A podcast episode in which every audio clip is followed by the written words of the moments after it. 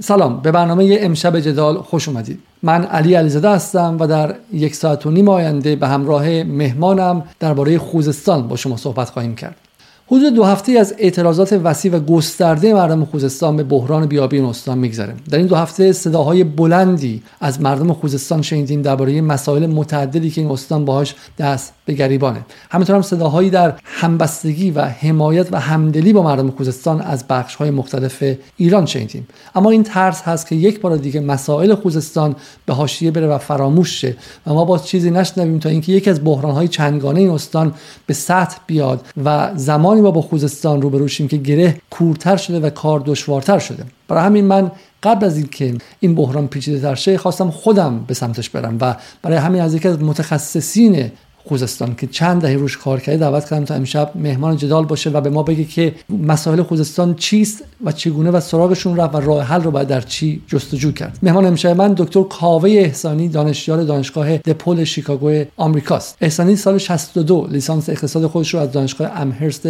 ماساچوست در آمریکا گرفت. سال 66 در رشته برنامه‌ریزی منطقه‌ای از همین دانشگاه فوق لیسانس گرفت و به مدت دو دهه در رشته برنامه‌ریزی توسعه برنامه‌ریزی توسعه روستایی بازسازی پس از جنگ مدیریت منابع آب ابتدا برای پروژه عمران سازمان ملل و بعد هم برای مرکز تحقیقات سیاست گذاری دانشگاه جان هاپکینز آمریکا و زمانی هم برای مرکز تحقیقات اجتماعی دانشگاه تهران کار کرد. از کاوه احسانی مقالات زیادی در انگلیسی و فارسی موجوده. به ویژه روی خوزستان. از جمله مقاله تجدد و مهندسی اجتماعی در شرکت شهرک های خوزستان که نگاهی به تجربه آبادان و مسجد سلیمان مقاله انقلاب و جنگ در رام هرمز مقاله جنبه های اجتماعی تقسیم آب در خوزستان مقاله تبارشناسی طرحهای بزرگ عمرانی در ایران و همینطور هم جامعه روستایی و گسترش کشاورزی در ایران پس از انقلاب. اما مهمتر از همه از قاوه احسانی کتابی حدود دو سال پیش در فارسی منتشر و ترجمه شد که نشر شیرازه منتشر کرد و عنوانش بود محیط مصنوع و شکلی طبقه کارگر صنعتی یا تاریخ اجتماعی نفت در ایران. و این احتمالا یکی از مهمترین تحقیقات درباره تاریخ معاصر خوزستان و درهم‌تنیدگی این تاریخ با صنعت نفت که توصیه می‌کنم. اگر به خوزستان علاقمندید این کتاب رو حتما مطالعه کنید. احسانی زمانی هم از اعضای تحریریه فصلنامه فرهنگ اجتماعی گفتگو بود و زمانی هم از اعضای مجله MERIP در آمریکا و همینطور هم Middle East Research and Information Project در آمریکا بود. با احسانی درباره مسائل متعدد خوزستان محیط زیست آب خاک تاثیر جنگ ایران و عراق بر اون تاثیر جنگ آمریکا و اشغال عراق بر اون و همینطور هم رابطه خوزستان با دولت مرکزی در ایران صحبت کردم. امیدوارم که این گفتگوها ادامه پیدا کنم قبل از شروع برنامه از شما می‌خوام که این برنامه رو در یوتیوب لایک کنید شبکه ما رو دنبال کنید عضو کانال یوتیوب ما باشید و اگر می‌تونید به حساب پیپل ما به انگلیسی و حساب فارسی که در زیر برنامه می‌بینید کمک مالی کنید تا جدال بتونه ادامه پیدا کنه. این شما و این دکتر کاوه احسانی.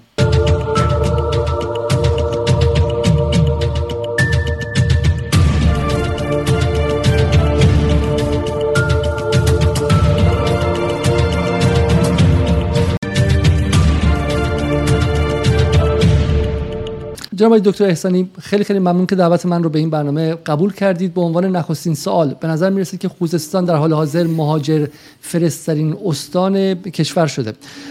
به دلایل گوناگون از ریزگرد گرفته تا کمبود آب و موزلات شهری و کارگری اهالی بومی خوزستان در حال تخلیه تدریجی این استان هستند.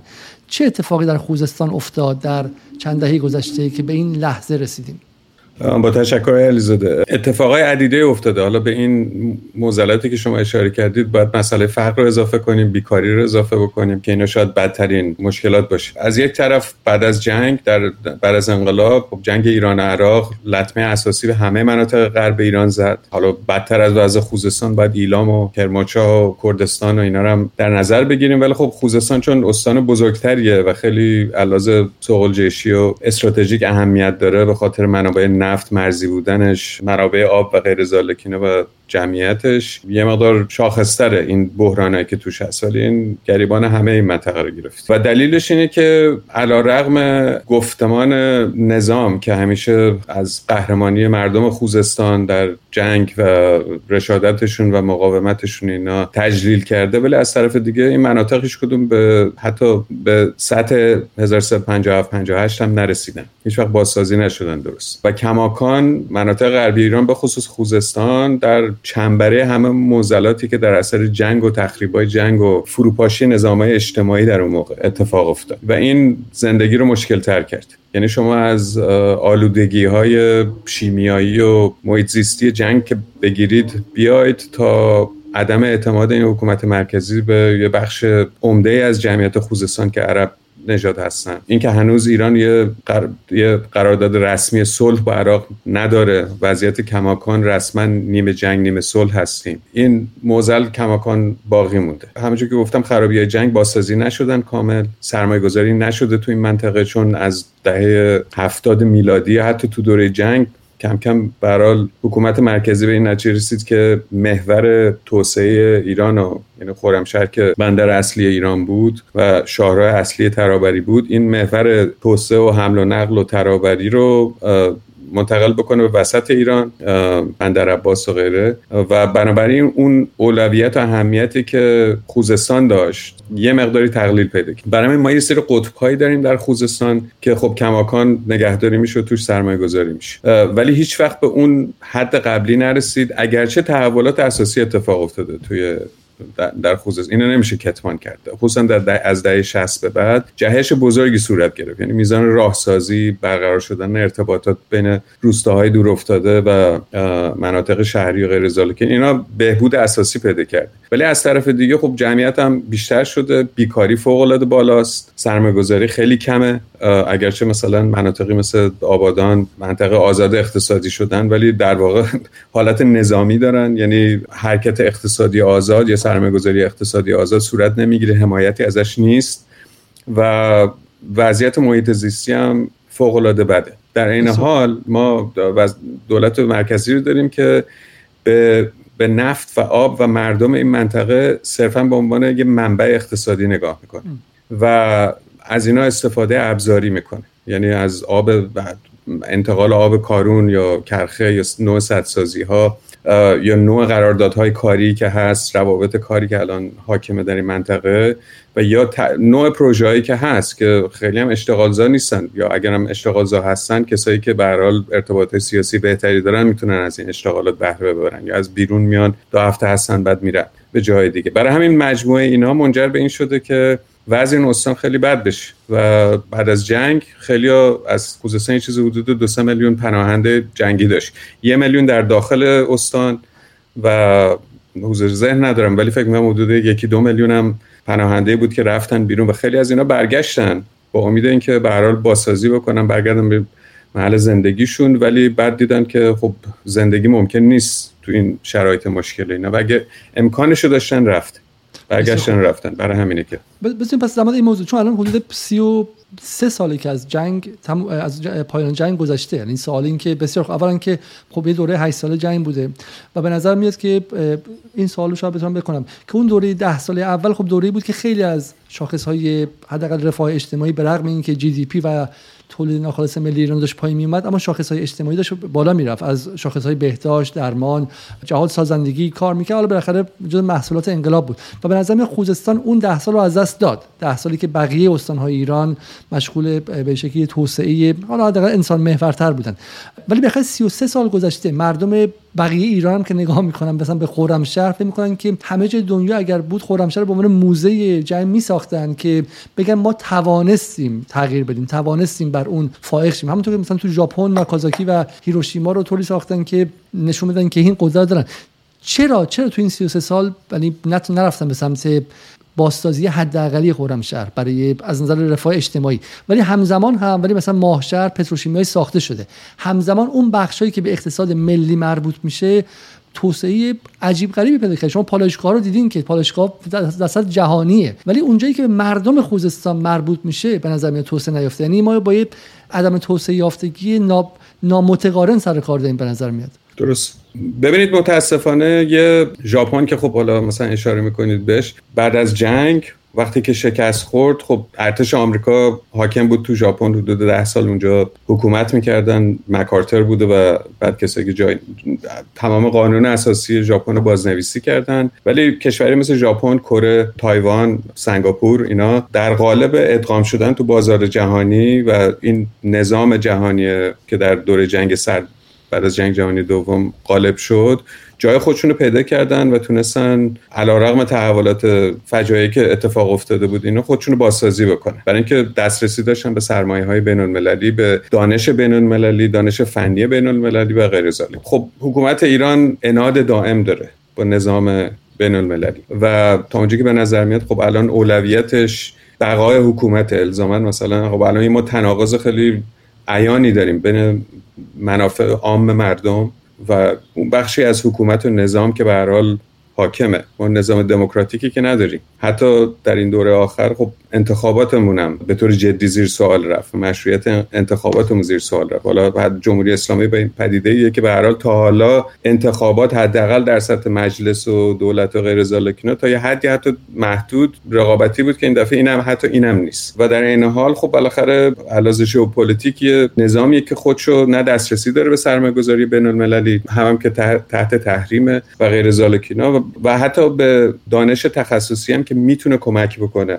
برای این نوع بازسازی زن فوقالعاده داره. یه برای یه مجموعه علل سیاسیه. برای همین ببینید که مانع این شده. علل اقتصادی و سیاسی. یه لحظه شما رو متوقف کنم دکتر.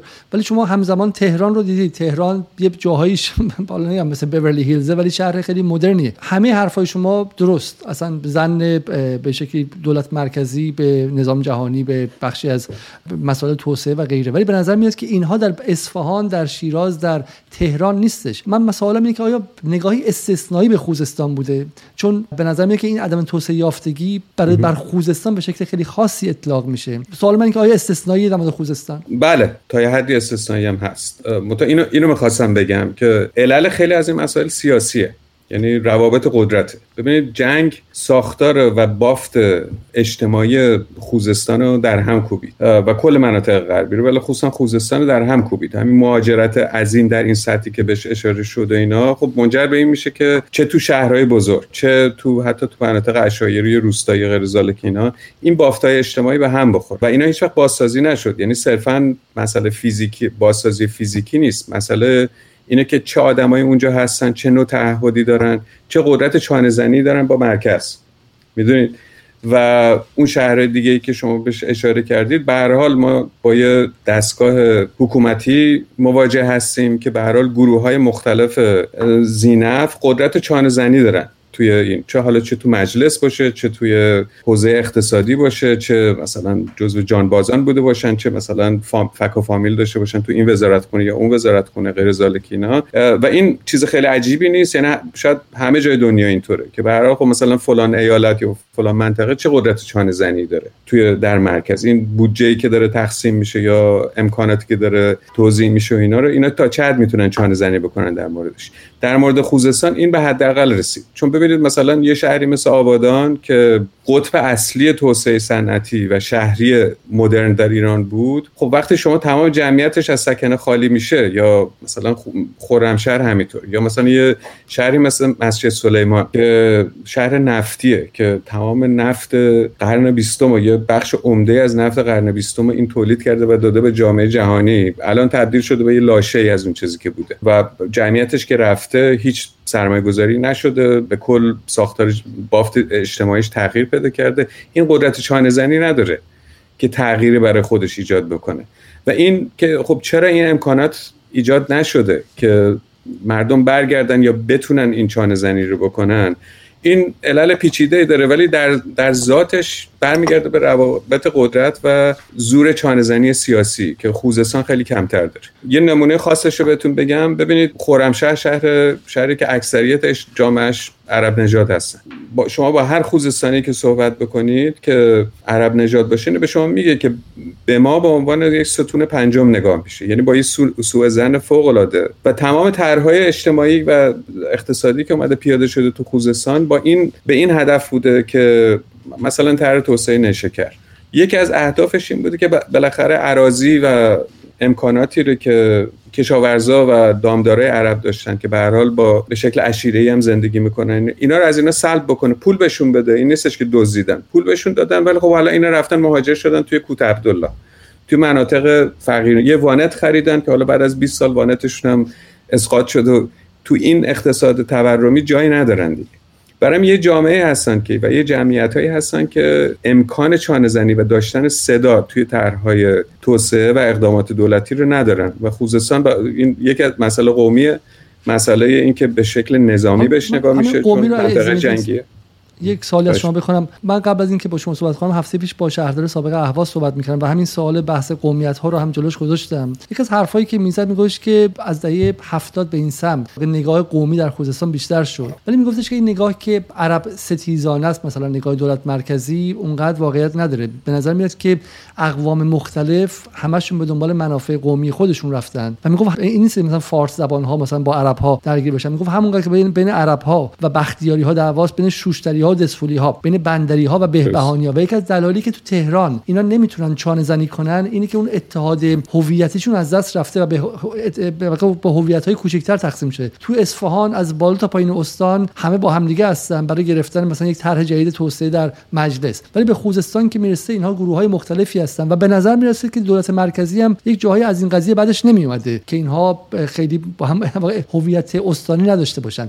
در حالی که حداقل توی تصویر غرب اینه که نگاه عرب ستیزانه است. حالا تو ویژه تو رسانه های منطقه هم مثلا اردن و مصر و غیر و اینها این نگاه میاد که مثلا دولت مرکزی ایران عرب ستیز زبان نداره. ولی در حالی که نسبت به قومیت های دیگه حداقل خود من که تو ایران بزرگ شدم 8 سال عربی خوندم. یعنی مجبور بودم که عربی رو به عنوان زبان دوم بیاموزم. و مثلا در می‌گفتن که خب عرب ها مثلا بهشون کار نمیدن. همین شهردار می‌گفت می‌گفت تمام شهرداری اهواز مال عرب هاست ولی خب صنعت نفت مال بختیاری هاست برای اینکه از اول تو مسجد سلیمان بختیاری ها بودن. یه صنعت دیگه دست مثلا شوشتری هاست بعد دسفولی ها این برای به نظر این تقسیم بندی دلیلش هست ولی عرب ستیزی رو روش اما اگر می آورد شما فکر می‌کنید عرب ستیزی یعنی خیلی جدیه در خوزستان؟ یکی از مثلا من نمونه خرمشهر رو زدم ولی ببینید مثلا وقتی ما میگیم که نمونه خرمشهر رو زدم حالا اگه بخوایم بریم توی شهرهای مرزی مثل بستان سوسنگرد غیر که اونجا خب واقعا وضع خیلی خیلی هم بدتره. این مسئله قومیگری و هیدری نعمتی که الان خیلی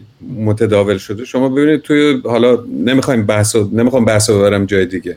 ولی این پدیده ایه که خب شما توی تقسیم خراسان ببینید دیگه. یا مثلا قزوین یا مثلا اردبیل که چطوری استان شد. ما نمونه اینو خیلی زیاد داریم که گروه های زینفی که هستن در منطقه در مرکز و غیر زالکینا زد و بند می‌کنن. امکان چانه زنی دارن یه کارایی انجام میدن. ولی اینکه آیا این به نفع کی میشه این وسط این من نیستش که مثلا اگه بختیاری ها یه امکاناتی دارن یا مثلا توی بعضی جاها هستن یا شبکه درست کردن و غیر زالکینا همه بختیاری از این سود می‌برن. اصلا اینطوری نیست.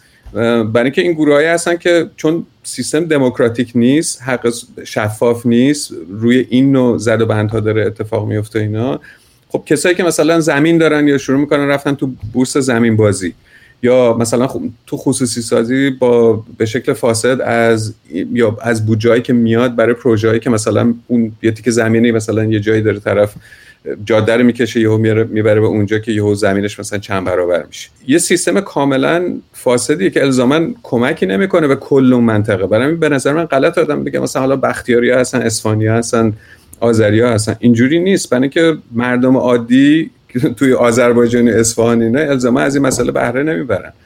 کسایی هستن که به نفوذ دارن.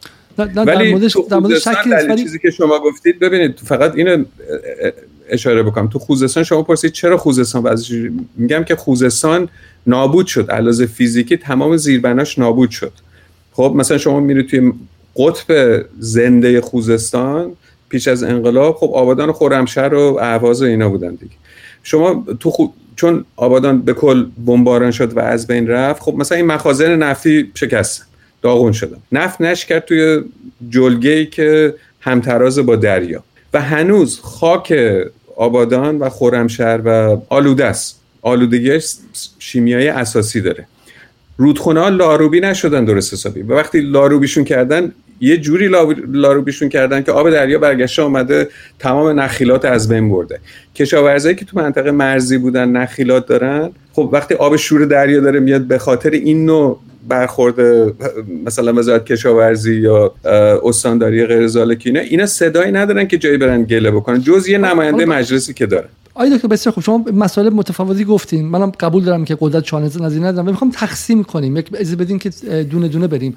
اول از همه یه سوالی که هست اینه که چه نقشی جنگ داشته؟ یعنی ما حداقل بخشی از نسل جدید تصویر چندانی نداره. در مثلا یکی دو دقیقه یه اشلی یا یه یه مقیاسی از میزان ویرانی خوزستان به ما بدید که ببینیم که حالا بعدش برسیم به اینکه چقدر سوء مدیریت دولت های بعدی بوده که نتونستن این بازسازی رو انجام بدن. چقدر خود ویرانی اصلی بوده در جنگ اون 8 ساله. خب ویرانی قارقلاده بود در جنگ. میگم مثلا آبادان من درست بعد از جنگ رفتم اونجا که شهر خالی از سکنه بود. خب خورمشهر که اصلا تکان آور بود از میزان ویرانگی و اینا. آبادان همینجور تمام آثارش بود و بعد از اون هم که میرید خب اینا هیچ وقت درست بازسازی نشدن. خورمشهر خب مهمترین بندر ایران بود. آبادان یه منطقه توریستی بود حالا غیر از نفت و غیر زالکینا پالایشگاه غیر زالکینا منطقه برای مردم خوزستان خاطره این خاطره زنده است. این تجربه زندگی شهرهای خوزستان شهر کلیدی خوزستان این زنده است. تو, تو وجود آدم هاست یعنی منتقل میشه.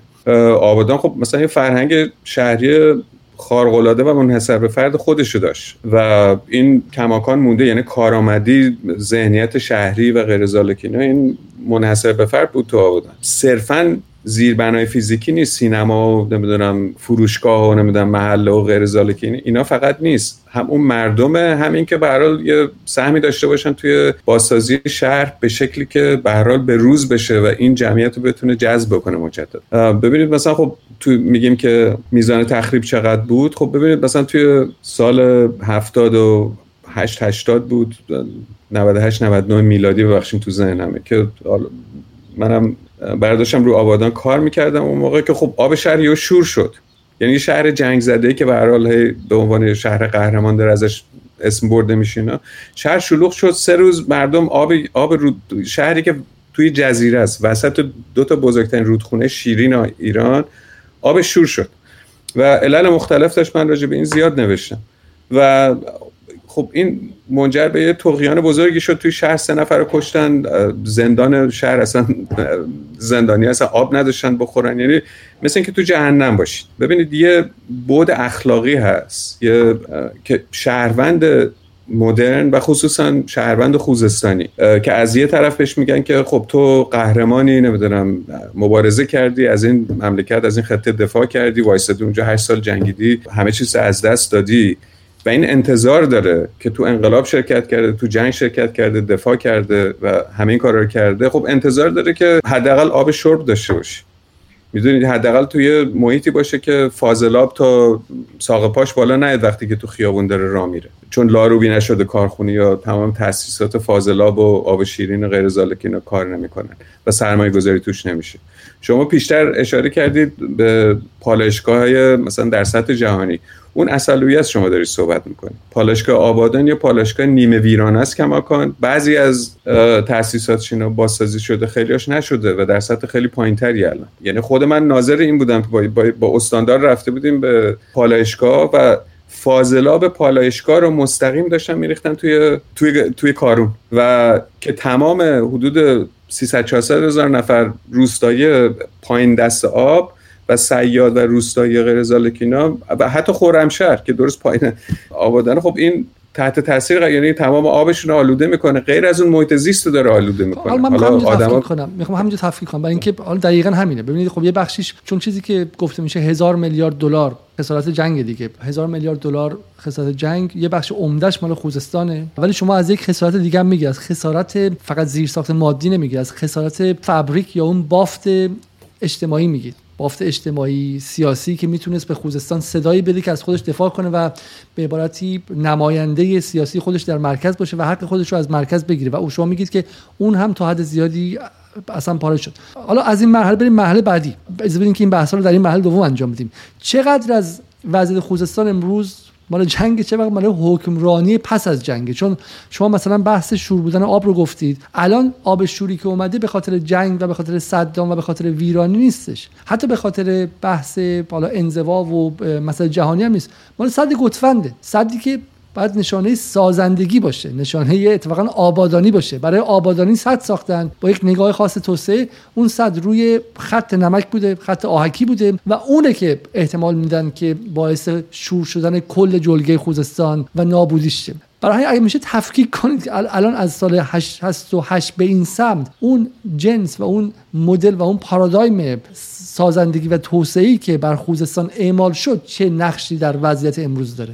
ببینید شما خب سطح گتفند دارین بهش اشاره می‌کنید ولی الان 5 تا 6 صد روی کارون رو کرخه غیر هست. پیش از اون صدایی بود که تو دوره محمد رضا شاه ساختن صد صد دز بود. اینا تاثیر مت...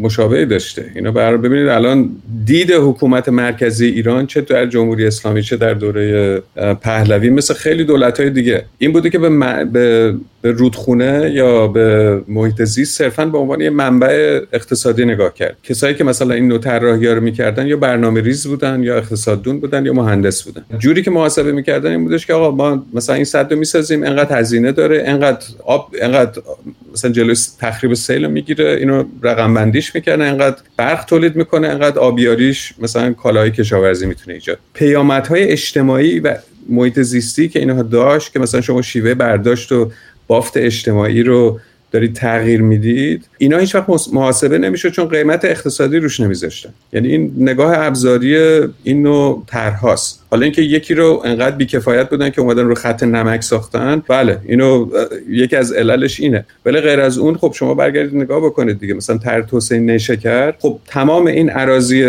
شور شده رو خب اینا شور آب, آب انداختن برای که سطح شوری رو و قلیایی رو بیارن پایین برای تولید نیشکر که کالایی که اصلا جایی در خوزستان نداره و نباید داشته باشه. و یه اسطوره های حول نیشکر و غیر زالک اینا بود که این بر نمیگرده به دهه هفتاد. این اتفاقا برمیگرده به دوره ابتهاج به دوره رضا شاه به دوره شاه و حتی پیش از اون که این تصور که مثلا خوزستان مهد شکر بوده و نمی‌دونم الان باید از هر قطره آبش برای این نوع اقدامات استفاده بکنیم. این اسطوره تنیده شده بدون که هیچ وقت واقعا موشکافی بکنه که معنی این چیه و پیامدش چی می‌تونه باشه؟ و... کی تو ایران آورد؟ آیا ایده خارجی ها بود یا ایده خودشون بود؟ در دهه فقط 40 بود دیگه درسته؟ از دهه از قرن 19 هم که فعالیت باستان کاوی اینا شروع شد و چون مثلا خط بیخی رو ترجمه کردن و از مورگان و باستان کاوای انگلیسی و فرانسوی اینا گرفته که اینا برحال یه تاریخ مثلا ما قبل اسلام و ایران مثلا امپراتوری اینا رو بازسازی کردن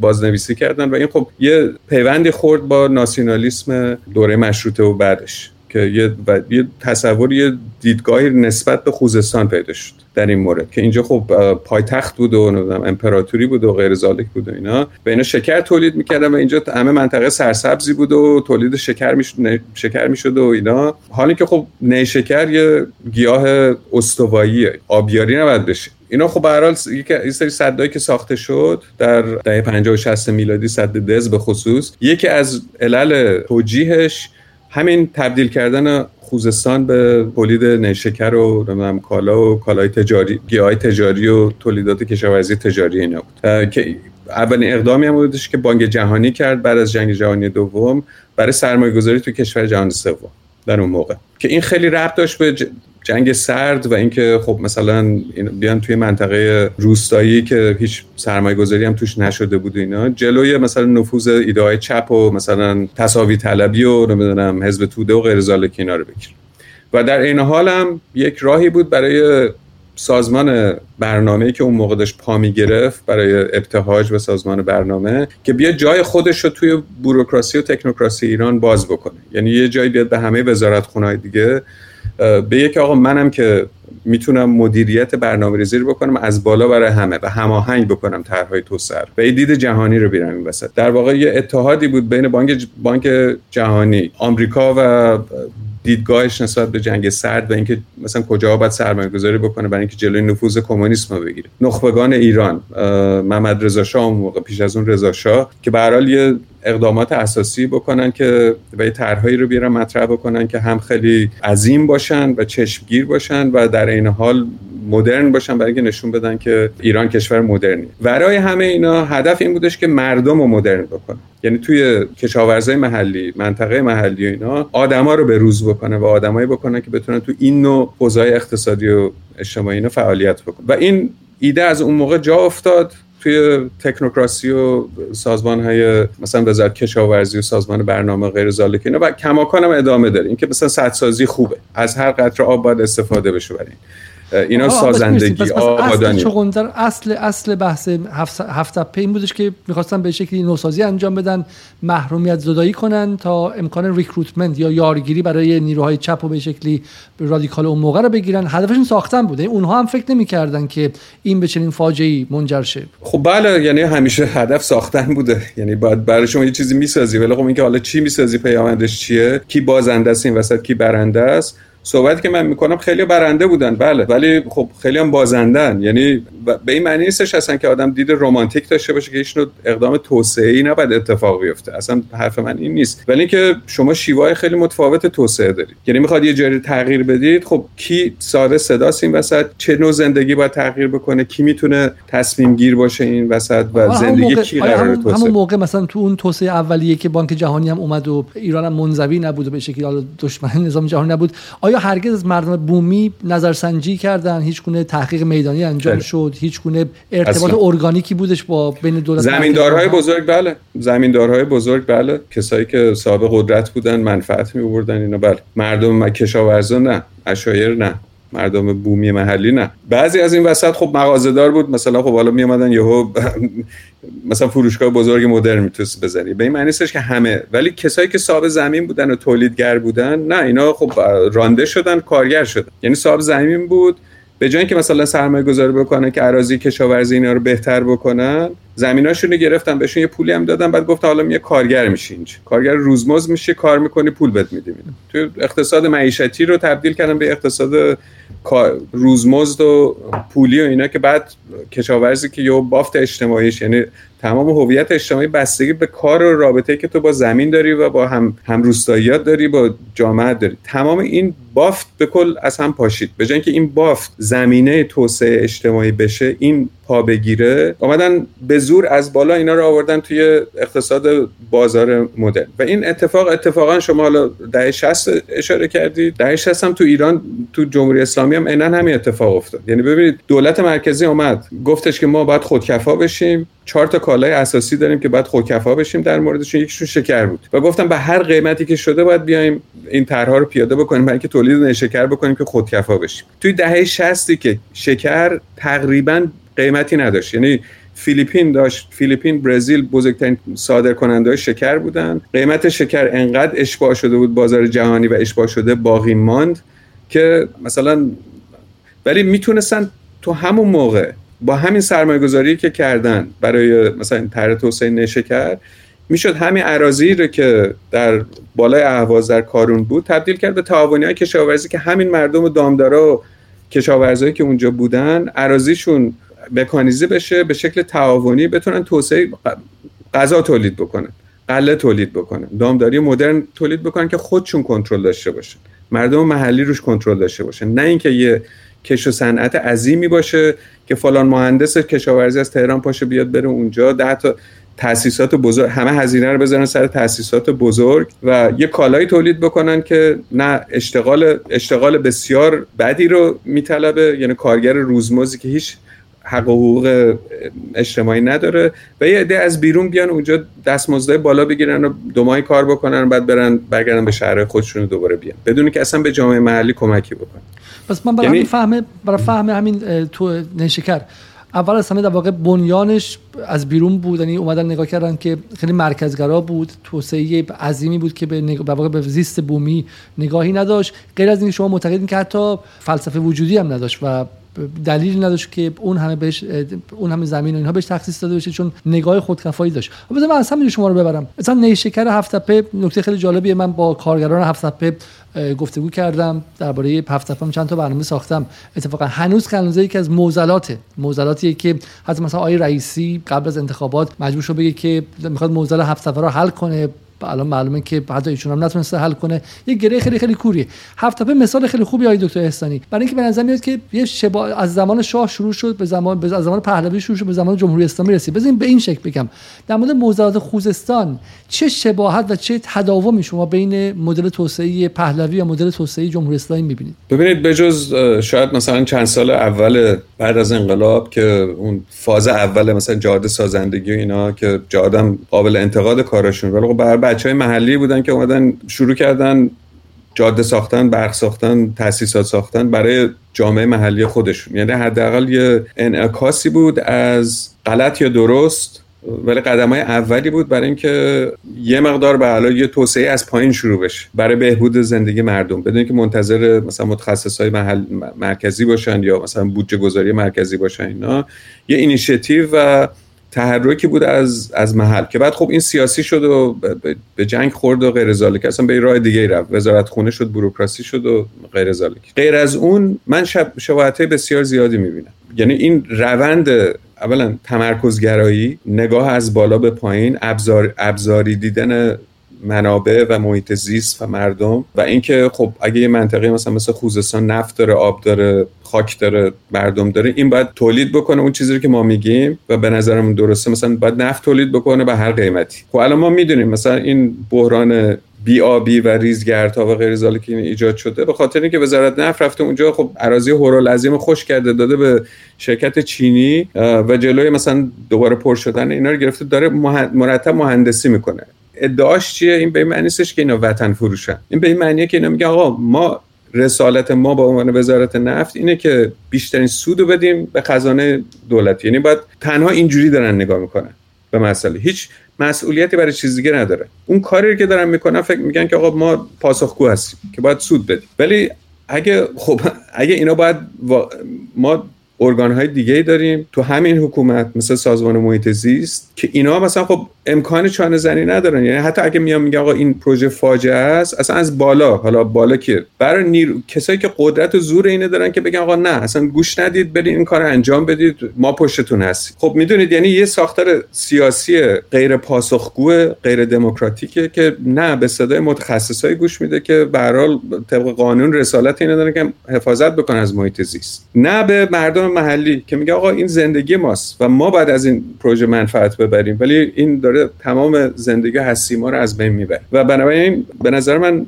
در نهایت مثل همه پروژه های توسعه یه بود قدرت تو این هست. چانه زنی قدرت. هر قدرتی یه لازمش چانه زنیه و اینکه نیروهای مختلف صدا, صدا داشته باشن. سر اینکه خب بالاخره بهترین راه چیه؟ هدفمون چیه؟ وسیلش چیه؟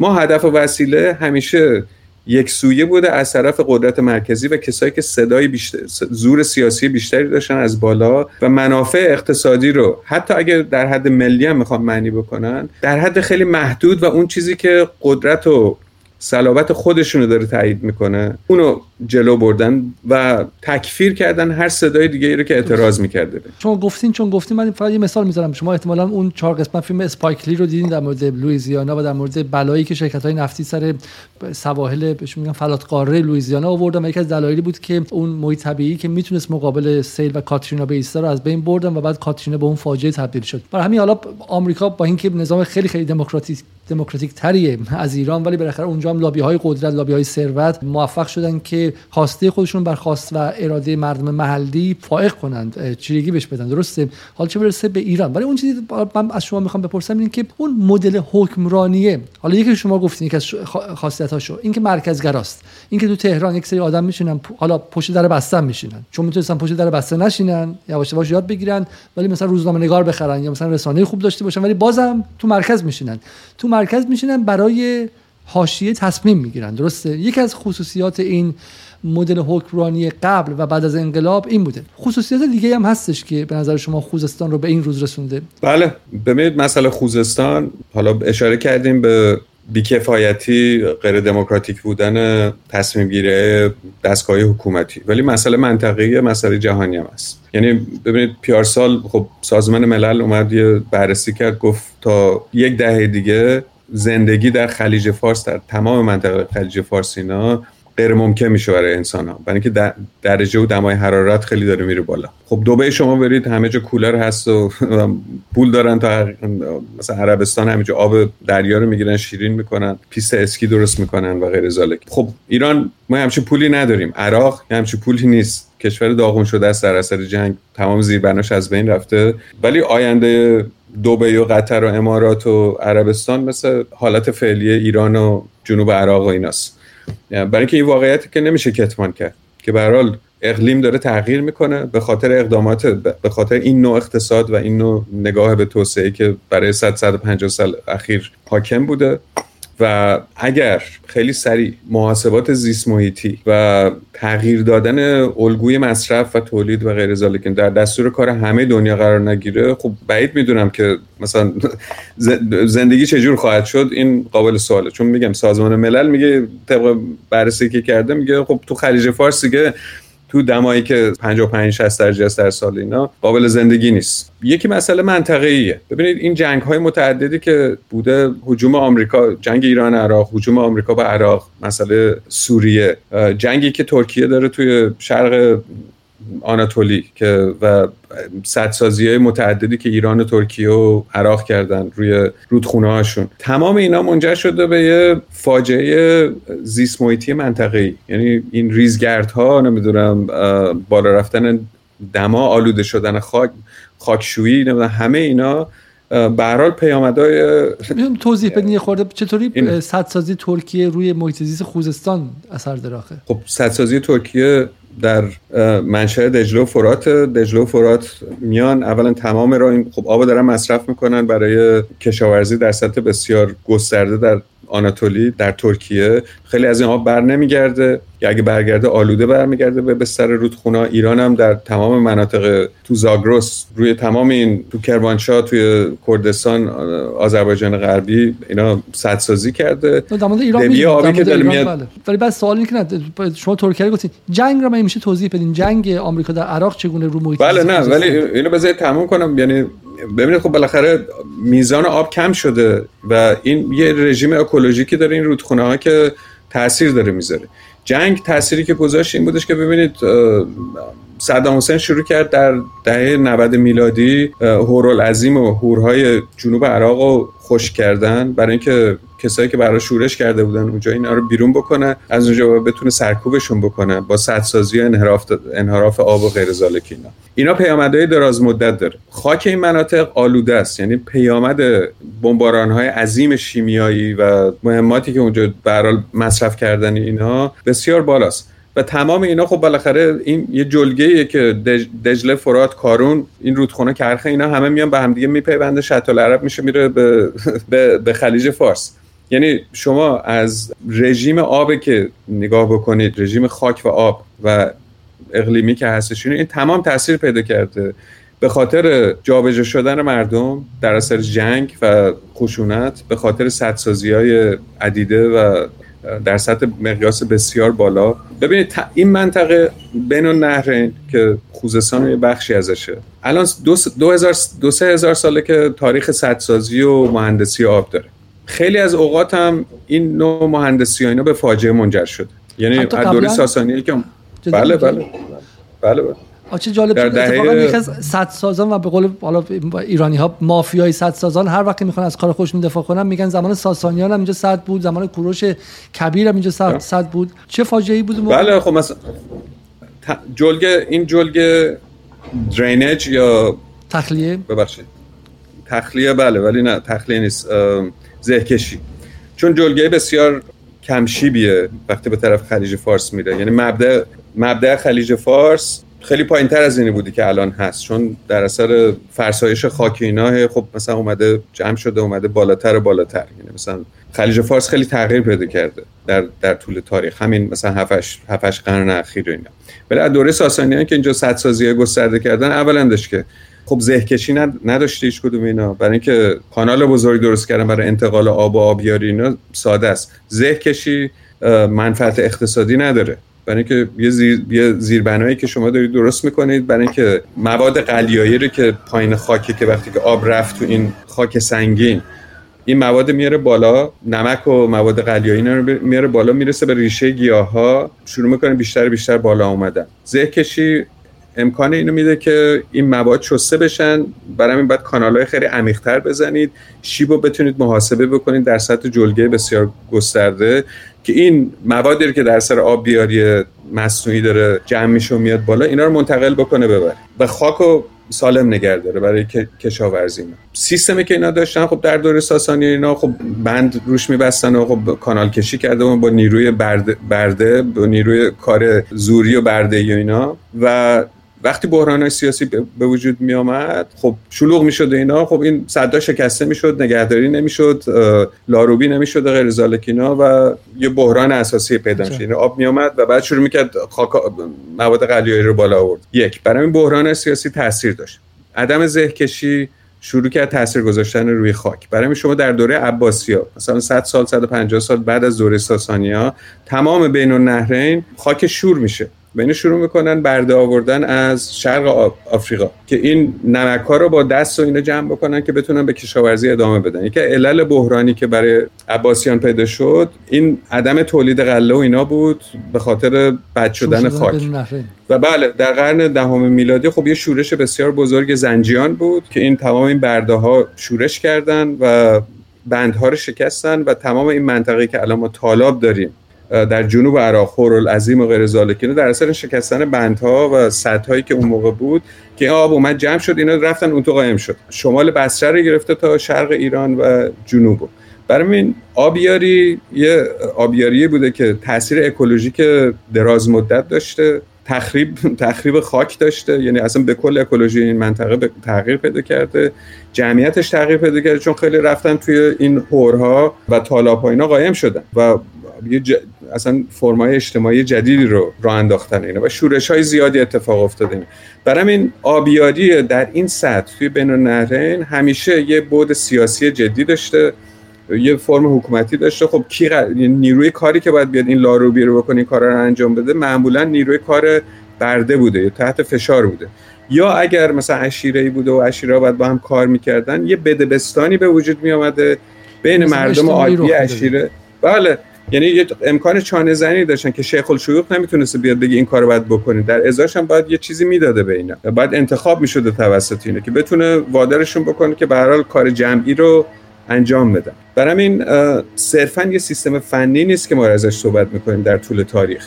یه سیستم سیاسی فنی و و اقتصادیه خیلی خیلی جالب من امیدوارم که سیاستگزاران در تهران این بخش گفتگو رو حداقل بشنون و ببینن که زمان ساسانیان و عباسیان هم بحث آبرسانی در خوزستان می‌تونسته باعث باعث مشکلات سیاسی خیلی خیلی خیلی جدی بشه. حالا تا اینجا که رسیدیم من یک سوال دیگه بخونم از شما. اینکه خیلی در تهران معتقدن که بحث نفت دلیل بدبختی ها و موزلات و رنج های خوزستان از نفرین نفت یاد می‌کنن میگن که و نفرین فراوانی نکبت فراوانی اصطلاحی که خیلی تو ایران باب شده و و میگن که خوزستان به خاطر اینکه نفت داره این نعمت باعث شده که تمام کشور دنبال این باشه که منابعش رو بگیره و غارت کنه و غیره. و قبلا هم که حالا انگلیسی ها بودن و غربی ها بودن حالا الان چه بشه که بقیه کشور. آیا واقعا خوزستان دچار نفرین نفته؟ آیا شما با اصطلاح نفرین نفت موافقید؟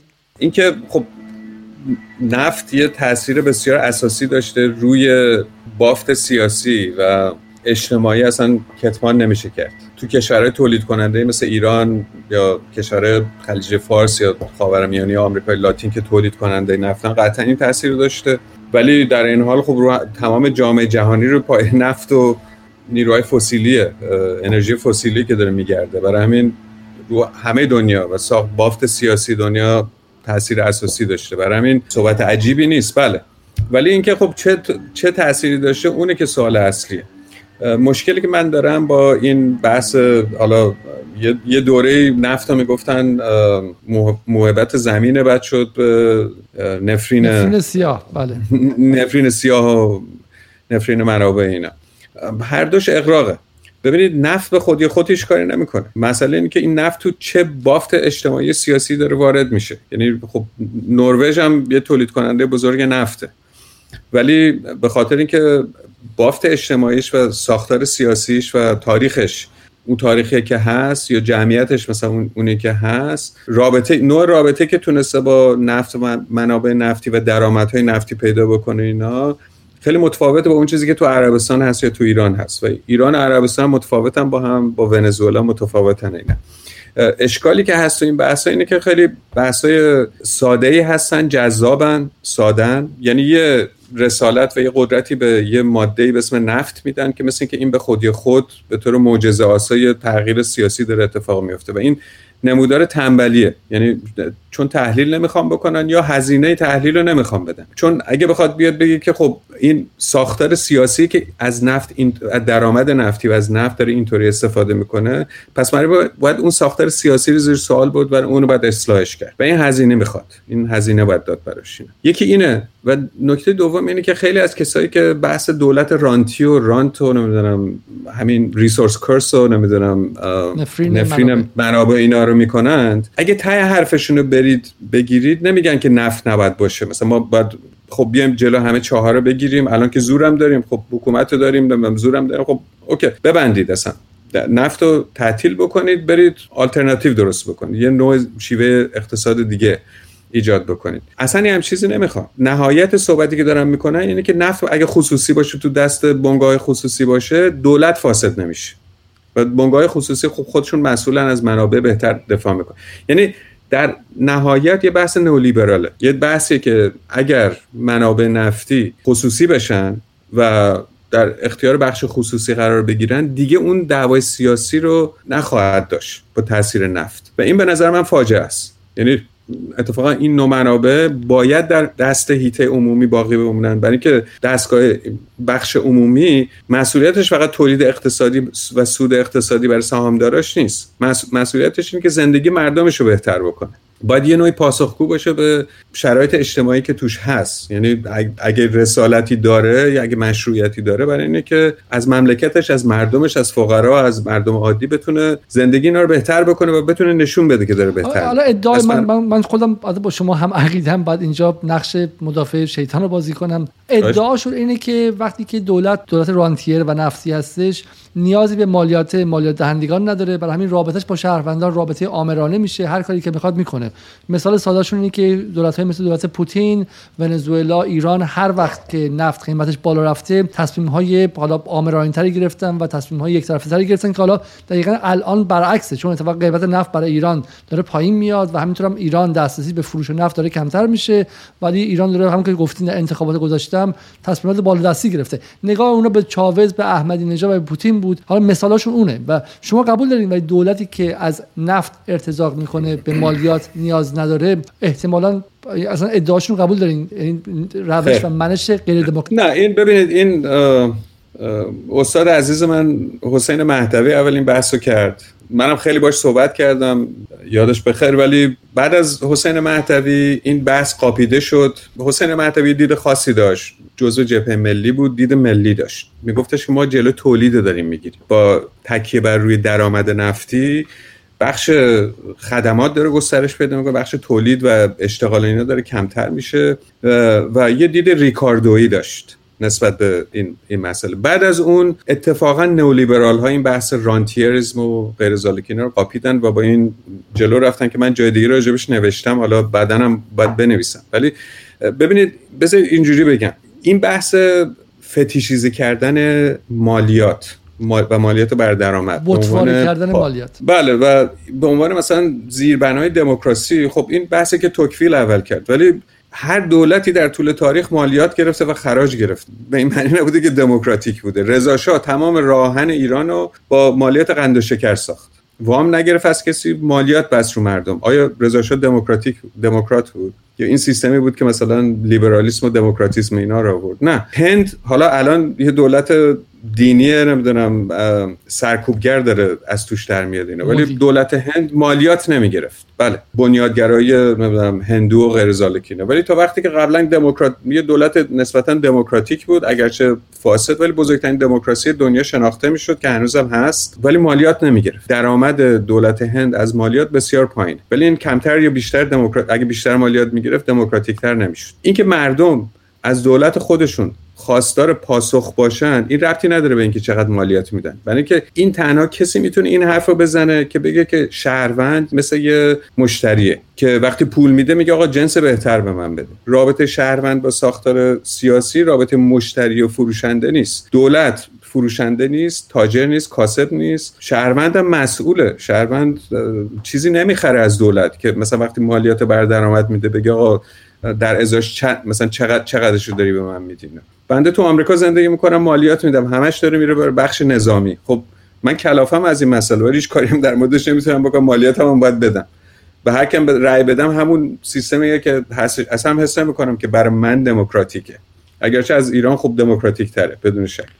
ببینید این رابطه بین مالیات و سا... اینکه مثلا اگه درآمد دولت و بودجهش از مالیات بیاد یا از نفت بیاد به خودی خود سیستم سیاسی ایجاد نمی‌کنه یا اینکه نمیگه چه سیستمیه. مسئله اینه که خب رابطه شهروند با مالیات رابطه اینکه مثلا بودجه چقدر شفافه. این حالا درآمد از هر کجا که بیاد از گمرک بیاد از درآمد نفتی از این بودجه باید شفاف باشه. نماینده مجلس باید واقعا نماینده مردم باشه. تصمیمایی که داره می‌گیره یا ارقام بودجه یا اهدافی که مثلا برای اقدامات دولتی هست تخصیص بودجه اینا باید به یه گفتگوی عمومی گذاشته بشه بین متخصصا مردم محلی مردم ملی نماینده هاشون تصمیم گرفته بشه. اینکه حالا پولش از کجا میاد؟ عجیب شهروند میاد به شکل مالیات. یا از درآمد نفتی میاد این کاملا ثانویه. این به خودی خود اصلا پیامد قضیه رو معنی نمی‌کنه. برای من یه بازی لفاظیه. دقیقاً حالا ما چون مثلا مثال هم داریم دیگه. حالا بعضی از کشورهای آسیا شرقی سنگاپور و غیره خیلی هم خصوصی هستن و دموکراتیک نیستن. به قول معروف از اقتدارگرایی آسیایی استفاده می‌کنن.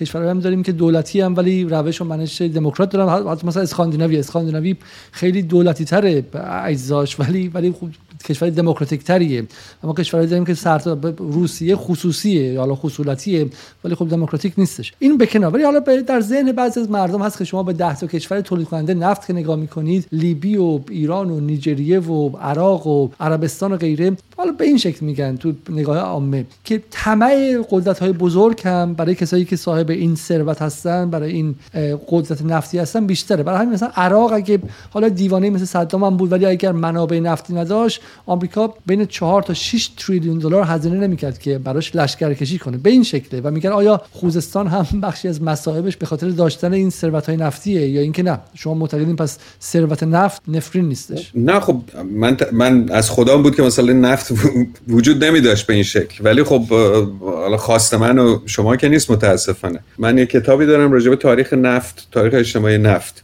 در ایران که نشر شیرازه چاپ کرد. ببینید اینو سعی کردم توضیح بدم که تو اون یا بررسی دقیق تاریخیش بکنم که خب نفت چه جوری تغییر داد. یعنی اگه ما از پیش نمی‌تونیم بیان بگیم که نفت خوب بوده یا بد بوده. یعنی نفت که شهری مثل آبادانه به وجود آورد که به نظر من اولین شهر مدرن به معنی مثبت کلمه است. این خود توضیح بدین. شما, شما معتقدین آبادان archetype شهر مدرن در ایرانه درسته؟ یعنی اون مدل یعنی واقعا شهرهای دیگر رو از روی مدل آبادان ساختن توی ایران قبل و بعد از انقلاب. نه نه البته یه چیزش مدل قطعا مدل شد. مثلا اینکه شهر مثلا شرکت شهرسازی نمی‌دونم مدیریت از بالا غیر ذالک اینا ولی ببینید آبادان اولین شهری بود تو ایران. که چون همه مهاجر بودن و همه در بدترین وضعیت ممکن داشتن زندگی می‌کردن. تو دهه 20 میلادی سی میلادی یعنی آخر دوره قاجار و اوایل دوره رضا که من مفصل راجع به این نوشتم. اولین شهری بودش که سیاست شهری شهروندی توش پا گرفت. یعنی مردم درمانده مهاجر در اثر جنگ فقر قحطی اپیدمی مرگ و غیره و کارگر. بل جنگ جهانی اول. اینجا یه همبستگی های ایجاد کردن و شروع کردن یه سری مبارزات شهری کردن برای گرفتن حق و حقوق خودشون. اینکه مثلا شرکت قدرتمند نفت انگلیس یا ارتش انگلیس یا دولت نوپای پهلوی در ایران نتونه بیاد به زور بیرونشون بکنه از محلشون بعد بهشون بهشون برسه. بعد مثلا یه سری زیربناهای اصل اولیه زندگی رو براشون فراهم بکنه. یه زبانی پیدا کردن برای مبارزه مشترک برای گرفتن حق و حقوق شهروندی که این برای اولین بار توی آبادان شکل به خاطر شرایط فجیعی که اونجا وجود داشت. و مسئله مهم این بودش که تو این دعوای شهری که داشت اتفاق میافتاد همه از هر قومی بودن. می‌دونین یعنی این نبودش که مثلا فقط شوشتری باشه یا مثلا بوشهری باشه یا مثلا عرب باشه یا مثلا بختیاری باشه یا آذری باشه یا فال همه باید در کنار همین مبارزه رو می‌کردن. یعنی با همسایت هر کسی هست باید فکر کنی که من آبادانیم. مشکلم یکیه با تو. و یه حالت برادری به شهروندی مشترک داریم. و مسئله مهمی که هست اینه که اگر آدم موش کافی بکنه و بره تو این تاریخ که من سعی کردم این کارو بکنم اینه که ما می‌بینیم که حکومت مرکزی ایران بلدیه این شهرداری اولیه که داشتن درست می‌کردن اینا. اینا اولین جایی که دولت و حکومت مرکزی ایران شروع می‌کنه فکر کردن که خب اوکی حالا ما اومدیم اشایر رو در داغون کردیم نیروهای مثلا شیخ ازعل از پا انداختیم بختیاری رو قوانین بختیاری رو زیر آبشون زدیم نیروی نظامیشون رو از بین بردیم با انگلیسی داریم چک و چونه بزنیم قدرت داریم. الان الان توی موقعیت نسبتا مستحکمی هستیم. یعنی همون دوره ای که مثلا رضا شاه میاد پادشاه میشه و قاجار رو پس میندازه و برای اون پروژه مشروطیت و اینا به خاتمه می‌رسه تو همون دوره نماینده دولت مرکزی که تو آبادان هستن شروع بکنن فکر کردن که آقا خب حالا مسئولیت ما چیه؟ باشه حالا ما اومدیم حاکم شدیم. ما میگیم که خب هزینه مثلا رسیدن به فاضلاب شهر یا مثلا جا به زور جابجا کردن مردم اینا اینا خیلی خب یه مقدارش ما باید بدیم یه مقدار شرکت نفت بده بریم چک و چونه بزنیم. ولی این زبانی که Anglo-Persian بله. شرکت نفت ایران انگلیس بله.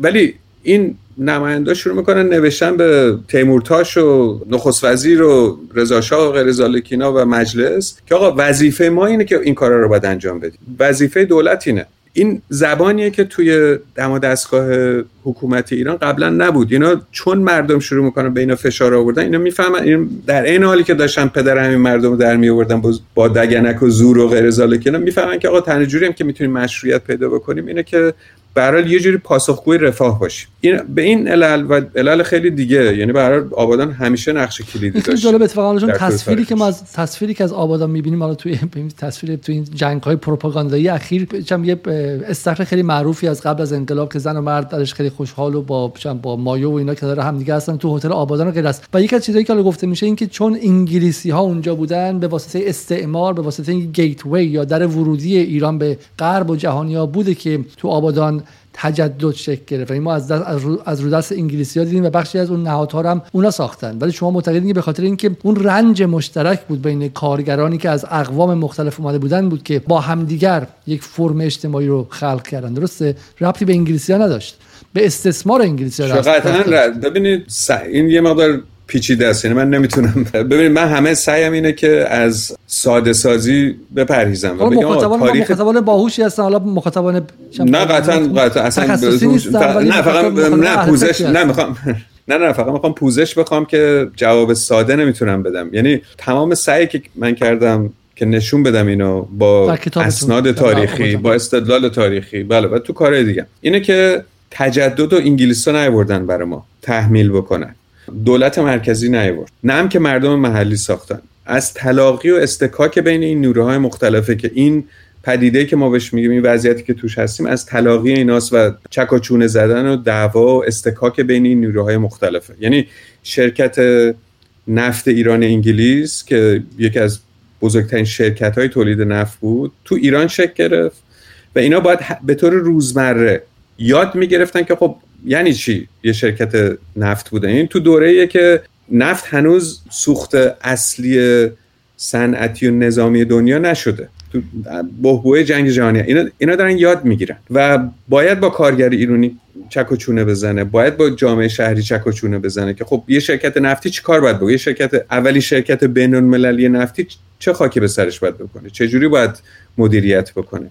به طور روزمره توی این تجربه در محل با کنار آمدن با کارگر هندیشه که مثلا ناسیونالیست شده تو هند شلوغه و با کارگر ایرونی عربش و بختیاریش و مثلا با فلان فعالای سیاسی که اومدن اونجا کارگرا رو مثلا منسجم بکنن و با بوروکرات ایران. اینا دائم باید چک و شونه بزنن. و دولت نماینده دولت مرکزی هم باید با اینا با شرکت نفت چک و شونه بزنن. برای تمام ساختار و این پدیده نفت که ما میگیم حالا پالایشگاه تاسیسات بله. ولی گردوندن شهره گردوندن مثلا کلوب های اون کلوب هایی که شما ازش صحبت می‌کنی استخر مدرسه بسازن یا نه؟ چجوری مثلا باید به درس بدن به کارگراشون که یاد بگیرن مثلا سر ساعت بیان اینجا حاضر باشن؟ اینا چیزایی که شرکت نفت ایران انگلیس انگلیسا نمی‌دونستن باید اینجا یاد می‌گرفتن پیاده می‌کردن. ایرونیا باید یاد می‌گرفتن پیاده می‌کردن.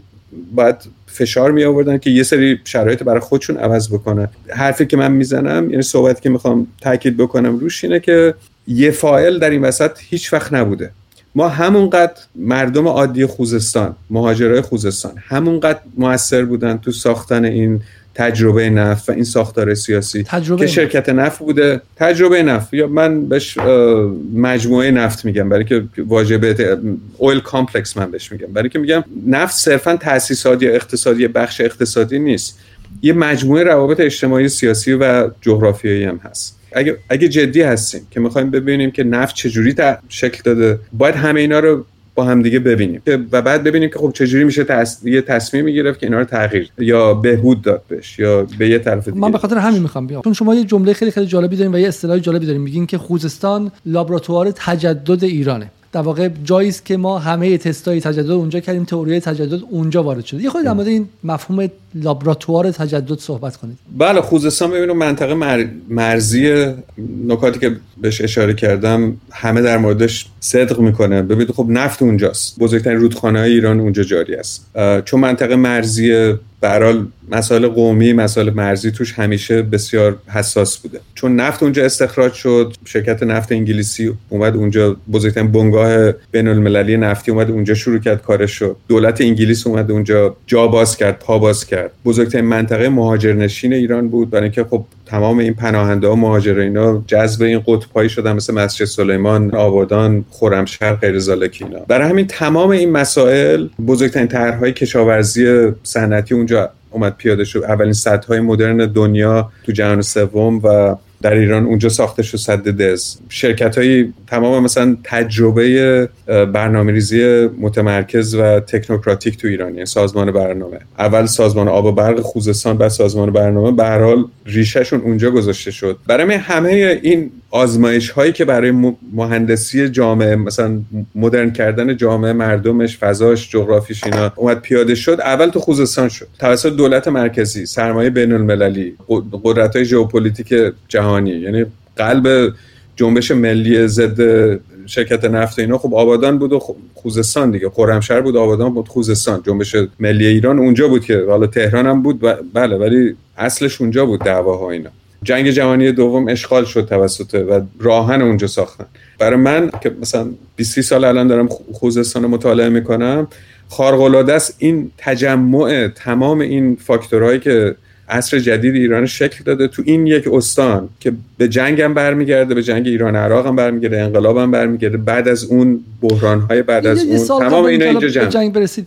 آیا میشه گفت که زمانی حالا به صورت شبه استعمار خوزستان در اختیار نیروی استعماری انگلیس بوده؟ یعنی آیا خوزستان عملا در نمیشه استعمار رو گفت ولی روابط استعماری برش حاکم بوده هیچ وقت؟ بعضی مناطقش بله. ببینید از دور افشاری به بعد خب میرزا عبدالغفار اولین مهندس مدرن ایران که ناصر دیشا میفرستش بیاد یه ارزیابی بکنه از صدها و مثلا خراج و غیر زالکینا و بگه چیکار باید. یه صدی خراب میشه بندی خراب میشه و به هر حال از این موقعیت استفاده می‌کنه اینا میفرسته. اگه اشتباه نکنم مثلا دو سه ماه تل می‌کشه تا تهران بتونه برسه به اهواز. میز عبدالغفار. یعنی سفرنامه‌اش واقعا خارق العاده است. که یعنی شما اگه از تهران می‌رفتید از طریق بحر خزر می‌رفتید به ترابوزان قاره آفریقا رو دور می‌زدن خلیج فارس می اومدیم با کشتی توی محمره یا خرمشهر پیاده می شدی این کمتر زمان می برد تا از تهران با قاطر و اینا برید خودتون برسونید به اهواز. یعنی اینقدر دور بوده. هیچ کنترلی نداشته دولت مرکزی. روی مکران روی بلوچستان یا روی خوزستان. یه سیستم سیاسی بود که به خاطر ضعف فوق العاده حکومت مرکزی والیای محلی حکام محلی قدرت می‌گرفتن حکام بختیاری لور شیخ المشایخ عرب شیخ خزل و پدرش و تمام کعبیه و غیر ذالک اینا. اینا حکم می‌گرفتن از پادشاه در در پایتخت و اونجا خراج میفرستادن و وقتی لازم بود سرباز میفرستادن هر چیز ارتباط یعنی تنگ و تنگی با بقیه کشور نداشت. هیچ هیچ کدوم از مناطق ایران نداشتن به اون شکل. یعنی شما بوروکراسی مرکزی دولت قاجار مثلا وزارت خارجه قاجار تمام اسناد وزارت خارجه توی زیرزمین وزیر خارجه توی دو تا ست صندوق بود. یعنی نه ما نه آرشیوی داشتیم نه دیوان متمرکزی داشتیم. حکومت به ملوک و توایفی به این شکل بود دیگه. یعنی خیلی دیگه بله. بله. ولی خب این از دوره رضا که واقعا با به وجود آوردن این دولت در وهله اول ارتش و بعد راهن و جاده کشی و اینا این دولت مرکزی می‌تونه این قدرت شو حالا می‌خوام برگردم به همینجا. حالا این خلای قدرت مرکزی آیا باعث نشده بود که عملا انگلیسی ها بخشی از خوزستان رو زیر به شکلی سلطه خودشون داشته باشه می‌خوام بدم که می‌خوام بدم که این خو... این خوزستانی که میگیم آیا ما اصلا چیزی به اسم یک یک لایه یا یک سطح از روابط استعماری با خارج با قوای جهانی مثل انگلیس یا روس که اونجا نبوده تجربه کردیم؟ چون بعدش می‌خوام برم به محله بعدی به محله اینکه اتفاقا اگر لابراتوار تجدد اتفاقا خوزستان یکی از شروعهاشه چون شکل گیری دولت مرکزی سرکوب زبان محلی و به شکلی جنگ با شیخ از و غیره هم یک نقش خیلی مهمی داره. واقعا بدون بله. سرکوب خوزستان رضا شاه موفق نمیشه که دولت مرکزی رو شکل بده. رضا شاه رضا شاه یک کتاب نوشت سفرنامه خوزستان که داستان سرکوب قدرت محلی بود که از همه مهمتر بختیاریا و خزل بود دیگه. و این در واقع خاتمه پروژه مشروطه است که دولت مرکزی و پادشاه باید طبق قانون و مجلس باید رفتار بکنه. این دغدغه اصلی بعد از برحال بعد از شکست مشروطه و ضعف فوق العاده ایران و تقسیم شدنش بین روسیه و انگلیس و بعد عملا زیر پا رفتن بیطرفیش توی جنگ جهانی اول که همه دولت همسایه اومدن ارتشاشون فرستادن تو ایران عثمانی روسیه انگلیس. این ذهنیت ناسیونالیست تهران و مشروط خواه و اینا رو تغییر میده. یعنی اینا بالاخره میان به اینجا می‌رسن که ما یه دولت متمرکز و مقتدر لازم داریم. یه ارتش مقتدر و این باید نیروهای محلی باید سرکوب بشه. این یعنی تغییر اساسی در فرهنگ و رفتار سیاسی نخبگان ایران ایجاد می‌کنه. و این در اثر نه فقط خب بالاخره ضعف سیاسیه بلکه من در این مورد زیاد نوشتم. یعنی تاثیر جنگ جهانی اول و بحران های بعد از شکست مشروطه روی مردم عادی فاجعه آوره. یعنی قحطی مرگ و میر و غیر زالکینا واقعا قوقا می‌کنه. تا جایی که خب مردم اصلا به آدم خوری میفتن تو بعضی از مناطق ایران از, از زور قحطی اینا. به علل مختلف. و توی خوزستان به خصوص بله دولت انگلیس و نیروی دریایی انگلیس به طور مستقیم وارد میشه. چون میگه اینا تاسیسات ماست طبق قرارداد نفتی 1901 ما حق داریم از تاسیساتمون دفاع بکنیم. از این بهانه استفاده می‌کنن. هیچ کم نمی‌تونه جوابشونو بده. و دولت ایران مثلا دو تا سه تا کارفرما داره در در خوزستان. همین خزعل تو اون دوره به در فکر اینه که مثل سباه در کویت شاید استقلالی ایجاد بکنه. انگلیس هیچ وقت کاملا از این مسئله پیگیری نمی‌کنه. علاقه نداره به اینکه خب مثلا خوزستان رو جدا بکنه. برای اینکه مشکلات عدیده براش پیش میاد با رقبای خودش. به هر حال می‌خواد تمامیت آیا سندی داریم در این خزعل به دنبال استقلال خوزستان بوده؟ بله هست. یعنی مطالب زیادی در این مورد چاپ شده. من نمی‌خوام بگم خزل تجزیه طلب بود.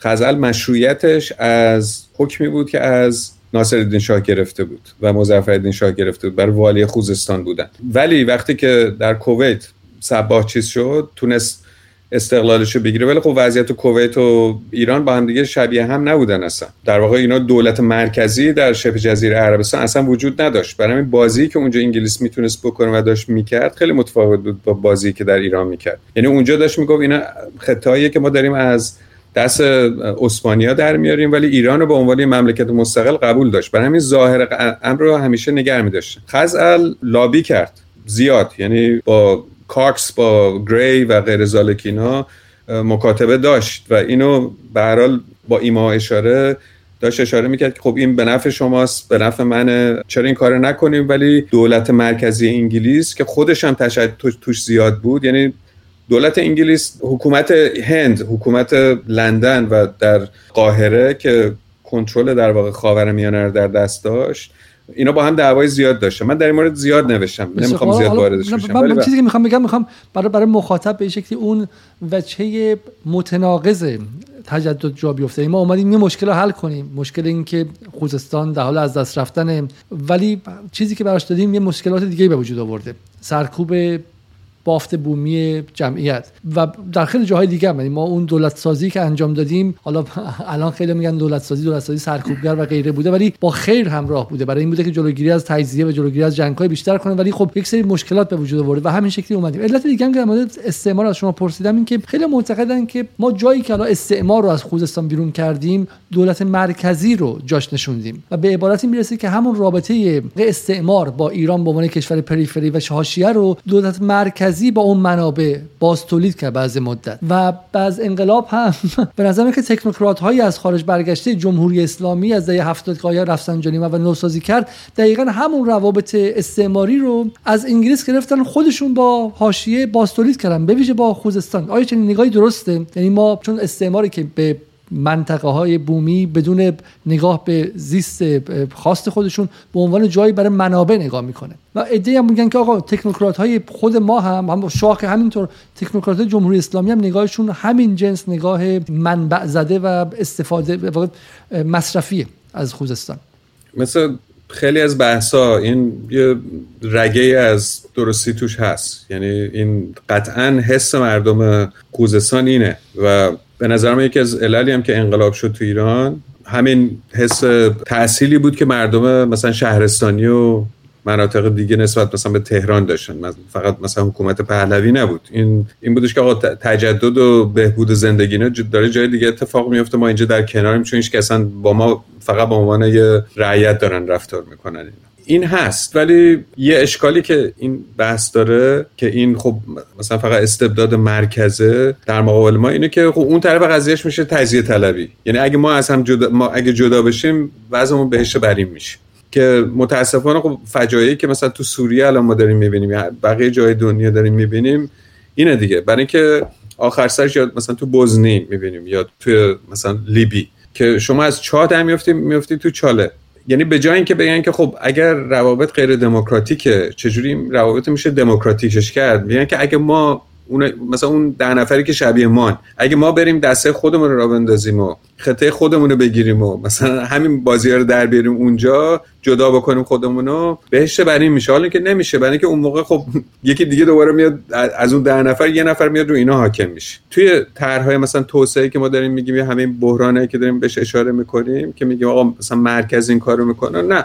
خیلی از نخبگان محلی در گیرن تو این قضیه. زینفن این نیستش که همه مرد مثلا مردم خوزستان مثلا تحت ستم نه خیلی دارن منفعت می‌بره از خود مردم خوزستان. این یعنی خودشون خودشون دارن منفعت می‌برن. خب کسایی که مثلا صاحب زمینن مثلا یا مثلا پیمانکارن یا مثلا نماینده سیاسی میشن یا منصب سیاسی می‌گیرن. بله فلان. این نیستش که مثلا فقط خارجی باشه علیه همه خوزستانی یعنی ببینید بحث من اینه. یعنی تا وقتی که طرحهای عمرانی و توسعه. دموکراتیک نشه و نهادهای مثلا تصمیم گیر در این مورد. و منظور از دموکراتیک شدن به خصوص چیه؟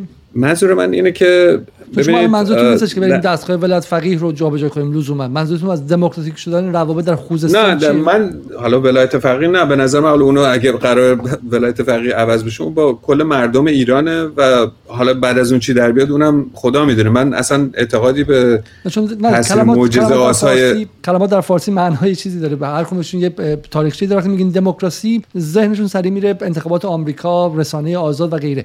ولی شما وقتی میگین دموکراتیک شدن روابط توسعه به نظرم نگاهتون متفاوته و عمیق‌تره. قطعا. ببینید من میگم در مورد مثلا بحرانی که الان داریم راجبش صحبت می‌کنیم مسئله خوشسالی کم آبی بیبرقی فاجعه محیط در خوزستان. مردم خوزستان مدیرانی که حتی اونجا هستن و در این مورد دارن می‌نویسن یا صحبت می‌کنن حرفاشون کاملا بر حقه و انتظاراتی که دارن باید منعکس بشه تو سیاست گذاری و تخصیص بودجه ها اینا. هیچ وقت این اتفاق نیفتاده و نمی... نمیافتاد تو ایران. چرا؟ برای اینکه تصمیم گیری ها جای دیگه داره انجام میشه.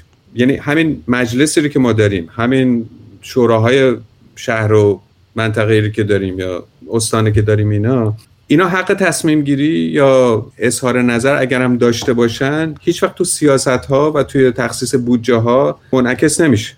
اگر متخصصا میان مثلا طراحی می‌کنن طرح توسعه نشکر اینجا درست بکنن. خب ببینید من خودم حالا خوشبختانه متاسفانه به عنوان کارشناس وقتی که در توسعه نشکر داشت درست می‌شد من دانشجو بودم در آمریکا اونجا رفتم و به یه سال دو سال کار می‌کردم به عنوان برنامه ریزی اینا برای بازسازی بعد از جنگ و اینا. و یکی از پروژه‌ای که توش درگیر بودم برای همین طرح توسعه نیشکر بود در بله. اون موقع این اظهار گناه بنده است که وقتی که من می‌رفتم نگاه می‌کردم به این منطقه می‌گفتم اینجا بیابون برهوته. هر کاری ما اینجا بکنیم بهتره برای اینکه مردم اینجا نمی‌دونن که چجوری از این وضعیت این وضعیت رو بهبودش بدن شما مردم توسعه بد رو توسعه بد و نیندیشیده رو به بی توسعگی ترجیح می‌دادید. من جایگاه جایگاه بنده به عنوان کسی که یه شرکت مهندسی مشاور استخدامش کرده بود. دانشگاه با دانشگاه تهران داشتم همکاری می‌کردم. داشتم مطالعه می‌کردم. این بودش که دولت چیکار می‌تونه چه طرح بزرگی می‌تونه اینجا پیاده بکنه که به طور معجزه آسا این منطقه رو یه بهش برینش بکنه. یا از این فاجعه که الان هست بهبودش بده. من نمی‌دیدم که آقا خب اینجا کشاورز هست دامدار هست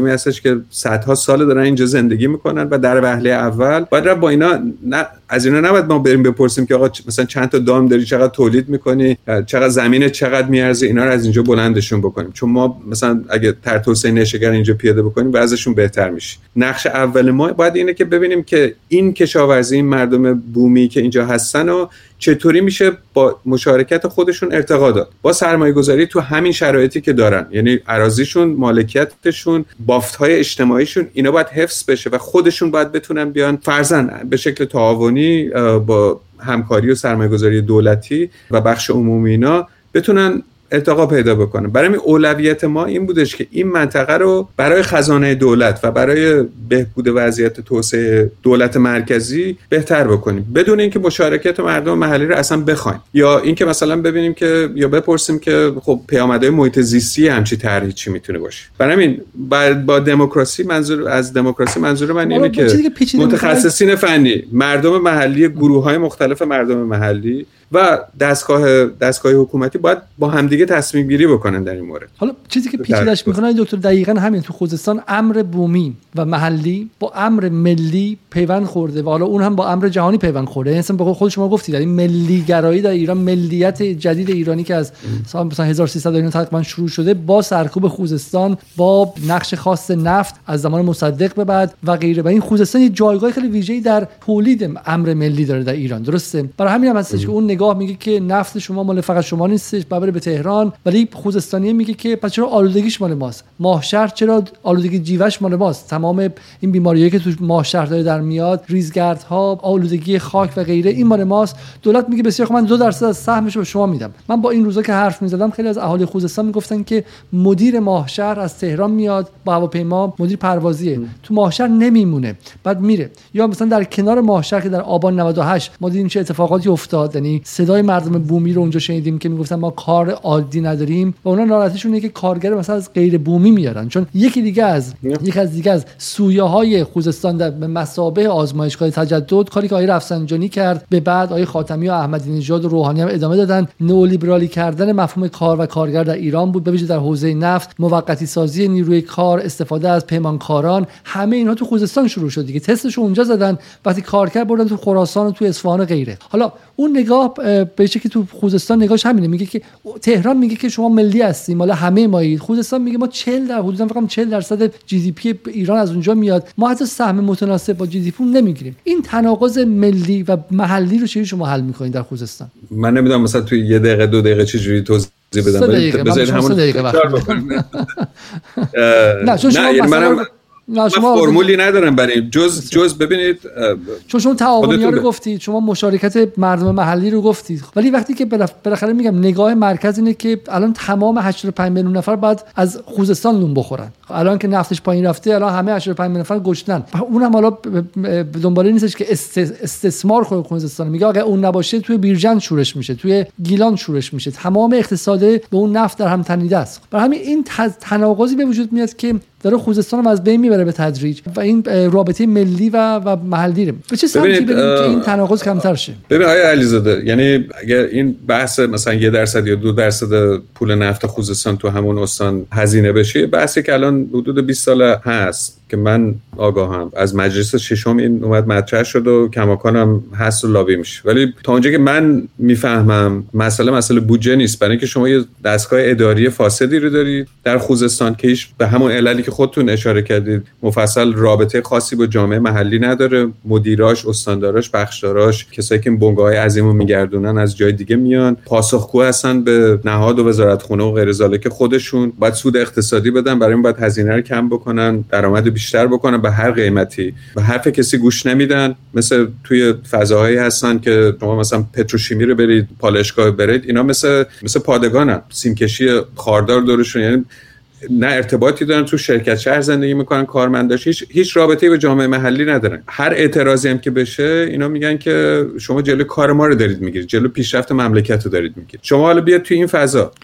فضایی که تمام بافت اجتماعی جمله که فقط من در ادامه حرف شما زنگنه وزیر نفت گفت کسایی که میگن که بعد سهم مثلا نفت در خوزستان به ما بیاد و غیره دارن خیانت ملی می‌کنن. این یعنی اصلا جایی برای گفتگو نمی‌ذاره. ببخشید وسط حرفت. بله خب زنگنه اینو میگه و از یه جهت هم خب درست درست میگه. یعنی پول نفت خوزستان نباید بیاد توی خوزستان چون نفت از اونجاست. این بودجه دولته که باید دولت به منطقه اساسی اینا شهروند هستن. از, از جای دیگه پول آذربایجان بیاد بذاره تو خوزستان. یعنی می‌دونی اون اینکه مثلا آب ماست نفت ماست خب این دید غیر ملی هم هست. درست میگه از این جهت زنگینه. من چیزی ندارم. ولی خب برای سهم خوزستان چی میشه؟ یعنی چرا خوزستان وضعش اینجوری؟ سوالی که شما اول کرد. من میگم که ببینید بودجه بیشتر دادن به خوزستان مسئله رو حل نمی‌کنه چون این بودجه خور... حیف مل میشه. مسئله مسئله روابط سیاسی تو این طرحهای توسعه. یعنی وقتی شما وزارت نفت میاد اونجوری که الان در اومده از نماینده محیط زیست خوزستان معاون وزیر رفاه آقای میدری اومد راجع به موضوع صحبت کرد. الان کلی جدل شده سر اینکه آقا اینا اومدن هور هورالعظیم خوش کردن تو از دوره احمدی نژاد چون شرکت چینی میگفتش که ما نفت اینجا ارزونتر در میاریم سر سهم شما بیشتر میشه. اگه خشک باشه ولی اگه مثلا طرح ژاپنی رو می‌خواستن پیاده بکنن خب اون هزینهش بالاتر بود سهم ما کمتر می‌شد ولی خب آلودگی و نمی‌دونم این پیامد محیط زیستی رو نمیداشت. محیط زیست سازمان محیط زیست دولتی. از اون موقع اومد گفت آقا نه ما اوکی نمیدیم به این. ولی کماکان این کاری کردن. چون زور وزارت نفت بیشتر بود. از بالام گفتن که بله این کارو بکنید چون پول بیشتر به نفع ماست. یعنی از سپاه اگه اینو گفته اگه دفتر آقای خامنه ای گفته اگه رئیس جمهور گفته از بالا یعنی اینا, اینا دیگه. پس بنابراین این نیستش که حالا بیان بودجه بیشتر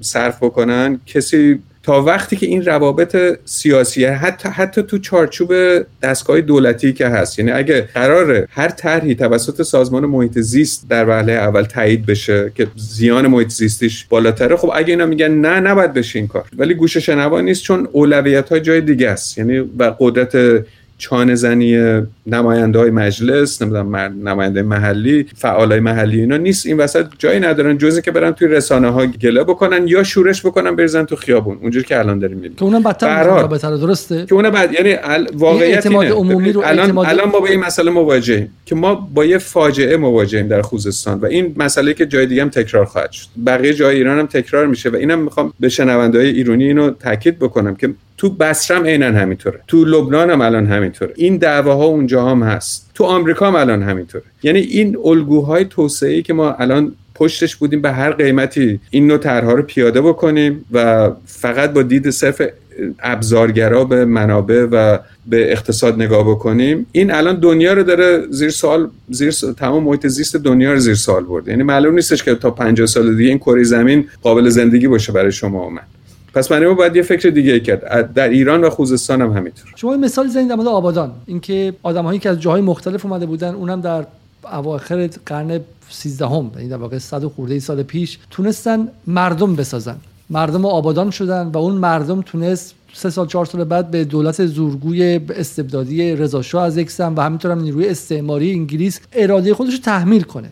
من این روزایی که صحبت می‌کنم با فعالان خوزستان و حتی نیروهای دولتی خوزستان چه اصولگراش اصلاح طلبش همشون میگن که این اتفاق تو خوزستان نیفتاده و برای همین هم هستش که خیلی نگرانن. وقتی شورش امنیتی میشه سرکوبش هم خیلی خیلی ساده تر میشه شکل گیری و مردم سختتر میشه. حالا بخوام به زبان لیبرالی حرف بزنیم در واقع جامعه مدنی با باشه که هم بتونه اعتراض کنه همین که سرکوب خودش رو سخت کنه. شما با شناختی که از گذشته خوزستان دارید و همینطور از امروز خوزستان دارید چگونه مردم خوزستان می‌تونن مردمی بسازن که صداشون رو در تهران چنان تنین بیاندازن که شنیده بشه این صدا. و و دولت مرکزی هم مجبور شه که حرف اونها اراده اونها خواسته اونها و نیازهای اونها محیط زیستی کار اقتصادی و غیره رو ببینه. دیگه نتونه ندیده بگیرتشون.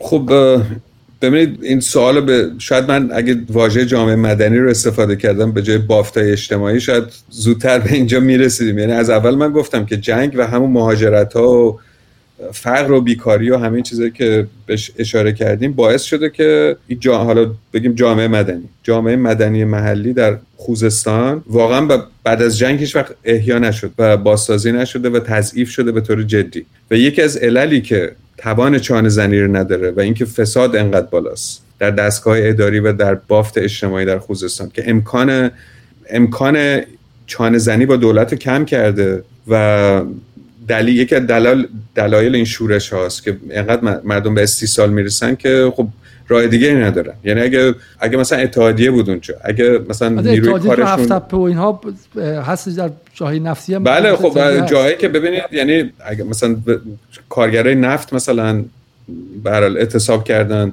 ماه پیش هفت الان واقعا قهرمانانه یا فولاد اهواز و غیر زالکینا یعنی پتروشیمی. ببینید تمام اینا رو ما داریم متو خب اینا قطبهای محدود هستن در سطح اجتماع گسترده تر کل استان که شما نگاه بکنید. اینا مثلا این کارگر صنعتی تاریخچه 60 70 ساله یا 80 ساله مبارزات جمعی کارگری رو دارن. کسایی که آشنا باشن مثلا چون من با کارگر پالایشگاه یا غیر زالک اینا حیرت آوره یعنی فرهنگ کارگری که هست و این یه مسئله که به هر حال دستگاه حکومتی به این به شکل امنیتی نگاه می‌کنه و میترسه از این. و یکی علل سرکوب و عدم چونه زنی با اینا همینه. ولی واقعا قهرمانان اینا وایستادن و این فرهنگ مبارزه جمعی رو ساختن. منتها اینا خب محدوده. یعنی تو شما مثلا 6000 تا 7000 تا کارگر توی هفت تپه. در بدترین شرایط هنوز وایسادن و حقشون رو می‌خواد ولی این خب نفوذ نکرده. ولی در سطح وسیعتر جامعه که میاید بچه های بیکار نمی‌دونم بچه های فقیر مردم مستصل اینا اینا شورش می‌کنن چون جای دیگه ندارن. روزنه دیگه نیستش که نشریه محلی نیست نمی‌دونم گوش شنوایی نیست. خب تو آبادان 1300 تو آبادان 1300 هم چنین چیزایی نبود. ولی اون شکل گرفت اون جامعه مدنی آبادان. بله خب از پایین شکل گرفت. بله. به علل پیچیده یعنی دوره گذار بود اون موقع. برای اینکه درست بعد از انقلاب 1917 روسیه بود. یعنی مسئله اینکه خب انگلیس داشت چونه می‌زد با فرانسه و آمریکا اینا بعد از جنگ جهانی اول که خب دنیا رو چجوری تقسیم بکنه. کشور مستقل داشتن به وجود میان تو ترکیه تو عراق تو عربستان و غیر ذالک اینا. یه دوره گذاری بود که اگرچه انگلیس واقعا تسلط داشت و ابرقدرت بود ولی از طرف دیگه بلافاصله معلوم شد که چقدر محدود قدرتش. دولت قاجار افتاد. یعنی دولت نوپایی بود که اومده بود که میگه حالا من جمهوری بشم مثلا سلطنت بشم. مثلا سدزیا حاکم بشه رضا شاه حاکم بشه. یعنی یه دوره بود که همه چیز تو هوا بود روسیه پا گرفته بود به نفوذ داشت. تو ایران تمام صنعت نفت قفقاز و خب برای کارگرای ایرانی میگردوندن که اینا مهاجرت کردن اومدن به, به ایران. یعنی یه فرهنگ کارگری و رادیکالیسم کارگری رو با خودشون آوردن که این نقطه حراس بود. برای یه دوره گذاری بود که یه سری روزنهای ایجاد شد. این امکانات می‌شد دنبال کرد. یعنی علیرغم سرکوب وحشتناک اون دوره این این امکانات هم پیدا شد به خاطر خب الان شما نگاه می‌کنید در خوزستان چه امکاناتی هست که مردم خوزستان حالا از کارگرش و از بیکارش و از روحانیش و از گروه های اجتماعی مختلف بتونن یک صدا بشن و بخاطر یک امکاناتی باشه بهشون هویت بده. اتفاقا حالا اینجا می‌خوام برگردم به اون حرف اولمون که اون صحبت شهردار سابق اهواز که میگم مثلا همین قبل فربه بودن هویت قومی باعث میشه که مردم شکل نگیره مثلا. خب برای مثال در حالی که مثلا تو آبادان اون هویت قومی خیلی کمرنگ بود. آبادانی که شما در کتابتون آوردین. هویت اجتماعی مهم بود نه هویت قبیله‌ای و قومی. حالا میگم با شناختتون برای اینکه با این جمله امیدوارانه تموم کنیم چه امکاناتی شما در خوزستان امروز می‌بینید که با, با میزان سواد خیلی بیشتر ارتباطات بیشتر رسانه بیشتر و غیره و چه خطراتی می‌بینید در خوزستان امروز؟ برای مثال نفوذ مثلا تجزیه ببینید بزرگترین ببینید, بزرگترین خطری که من می‌بینم اشاره کردیم به دوره بعد از جنگ جهانی اول. یه نکته مثبتی که شاید اون موقع بود این بودش که یه دیدی به آینده مخیلی نسبت به اینکه آینده بهتر چی می‌تونه باشه بود. حالا این سوسیالیسم باشه مملکت مستقل مستقل باشه مدرنیته باشه. یعنی یه زاویه دیدی بود که همه رو می‌تونست جمع جمع بکنه که بگن که خیلی خوب حالا این مملکت خودمون رو بسازیم. یا مبارزه بکنیم برای عدالت یا همبستگی مثلا طبقه کارگر یا اگر مثلا چپ بودن یه چسبی بود یه چسب بودش که تصورهای مختلف اجتماعی جمع بکنه بگه آقا این آینده مشترک ماست. و سر اینم دعوا بود که خب بالاخره چیه؟ ایران ایران نمی‌دونم سوسیالیسم نمی‌دونم یا چی می‌تونه باشه؟ این دعوا بود سر این. ولی به هر حال این چسب بود. چیزی که هست الان تو دنیای فعلی و من واقعا ازش حراسناکم اینه که یه همچی چسبی نیست. چون یا تجزیه طلبی بیشتر بیشتر تشتت بیشتر بیشتر و خشونت بیشتر بیشتر. یعنی خشونت نقطه کاملا مقابل سیاست سیاست چانه طلبی چانه زنی و کنار اومدن و بخیه می‌خواد و زد و بند و اینکه به هر حال با همدیگه باید یه کار باید با همدیگه زندگی بکنیم. چون همه جزء این مملکتیم. ولی ممکنه خوشمون هم نیاد ولی باید با هم کنار بیایم. اگه می‌خوایم ادامه بدیم اینو. این چون سیاست هی داره به کنار میره و خشونت داره جاشو می‌گیره و اینکه خب حالا ما باید فکر کنیم که حالا آینده بهتر چی می‌تونه باشه؟ این اگه ما می‌خوایم بگیم که می‌خوایم بیایم مثل آمریکا بشیم. خب آمریکا در من الان اینجا دارم زندگی می‌کنم نصف این مملکت تو آتیش نصفش تو سیله. معلوم نیست که آیندهش یعنی همه جای دنیا اینجوری یعنی بعضی از این سوالایی که بعضی از دوستان روزنامه نگار از من می‌کنن که خب حالا ایران چرا بعضیش اینقدر بده و مثلا چرا خدمات نمیده به مردمش من میگم آخه دنیا رو نگاه بکنی ببینید تو چه دنیایی داریم زندگی می‌کنیم. یه مقدار حواسمون باشه که مسئله اینقدر فقط این نیستش که ما بدیم. باید ببینیم که کل دنیا بده و باید فکر جدی بکنیم. اگه می‌خوایم واقعا یه آینده داشته باشیم. نکته مثبت چیه؟ اینکه من دیدم تو سقز تو آذربایجان توی تهران در همبستگی با خوزستان مردم بلند شدن شعار دادن. می‌دونید؟ اینکه می‌فهمن که مردم خوزستان جزء ما همه جزء برادریم با هم دیگه همه بنی آدمیم.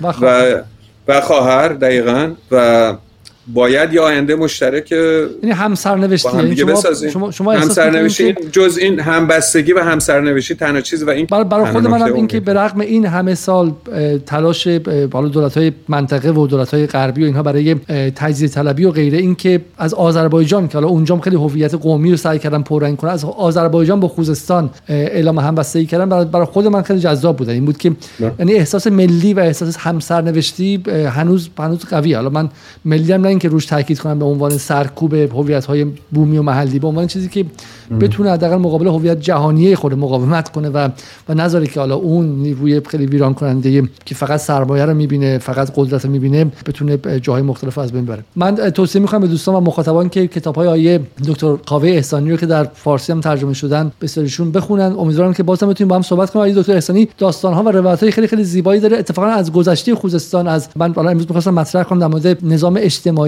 آب در رام هرمز و همینطور درباره به واقع چگونه چگونه به واقع اون تاریخ خوزستان چون فهم اون مناسبات تاریخی و شکلگیریشون به ما اجازه میده که برای فردای خوزستان تصمیم های درستری بگیریم. آقای دکتر حدودا یک ساعت و چل دقیقه من وقت شما رو گرفتم. خیلی خیلی ممنون. بسیار صبور بودیم و و از شما متشکرم. با تشکر از شما قربان شما.